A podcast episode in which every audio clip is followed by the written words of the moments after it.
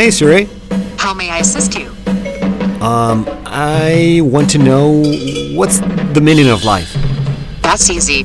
It's a philosophical question concerning the purpose and significance of life or existence in general.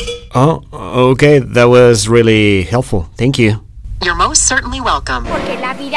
This show won't give you any answers. This show won't change your life. This show is about my personal experiences in search of wisdom. Puzzled. With Horacio Mancilla.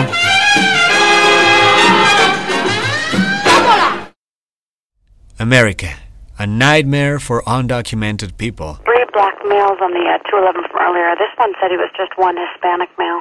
and a paradise for dogs. What are you saying to Look this Wherever you go, everybody loves them. Talk to us. Talk to us. The dogs. You see them wearing pink dresses, hats, shoes, sunglasses, crossing the street in fancy strollers.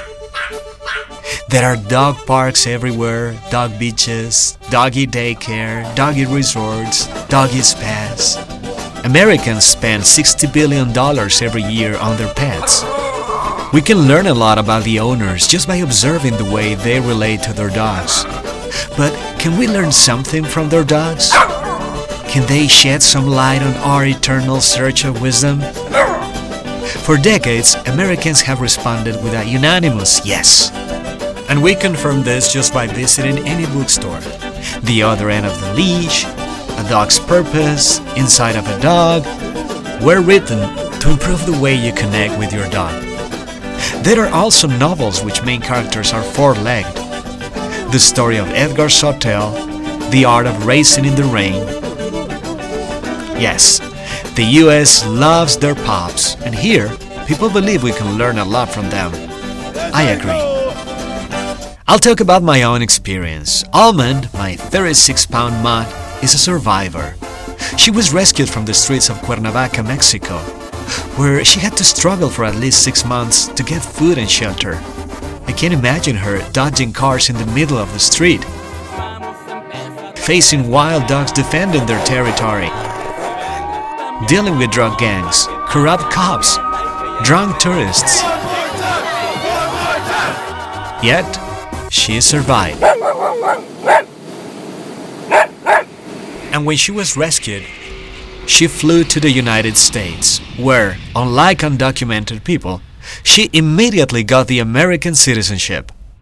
And also her passport to a haven of dogs, California.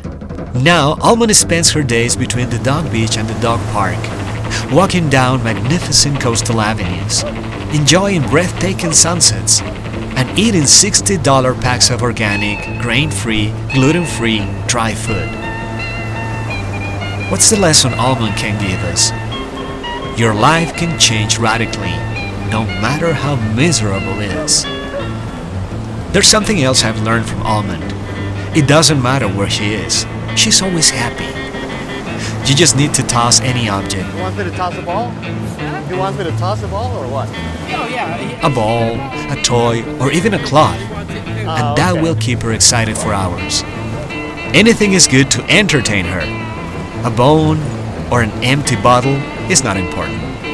But if the bottle has a treat inside, that's a bonus. Every day she gives me lessons in gratitude and loyalty. Wherever we are and whatever we're doing, she's always joyful when I'm around. The coffee shop, a restaurant, the balcony at home.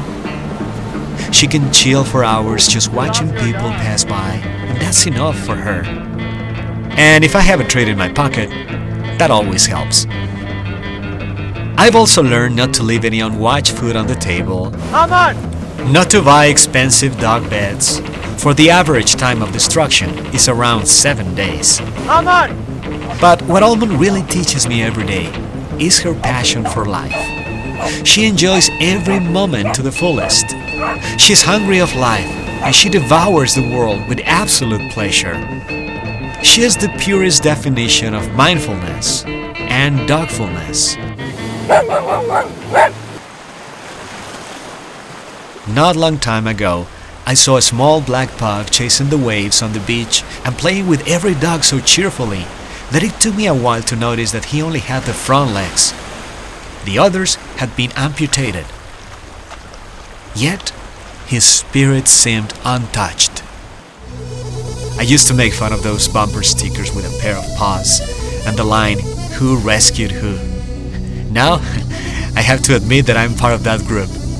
The rescued ones. Yes, I happily live in a house decorated with chewed flip flops and fur all over my bed. And you know what? It couldn't look better. So How'd you find your dog? Uh, she was a stray dog in Mexico. In Mexico? Yeah, we found her Okay. on the street, yeah. There's so many amazing dogs down there. That Oh, yeah. Get abandoned. Oh, yeah, that's true. My uh, wife's a teacher, and two of her colleagues retired down there, and they take care of almost a dozen dogs now. Oh, really? Yeah, they, yeah. they can't say no to anybody. I know. yeah. Well, these are the lucky ones. Yeah, exactly. You'll never catch up.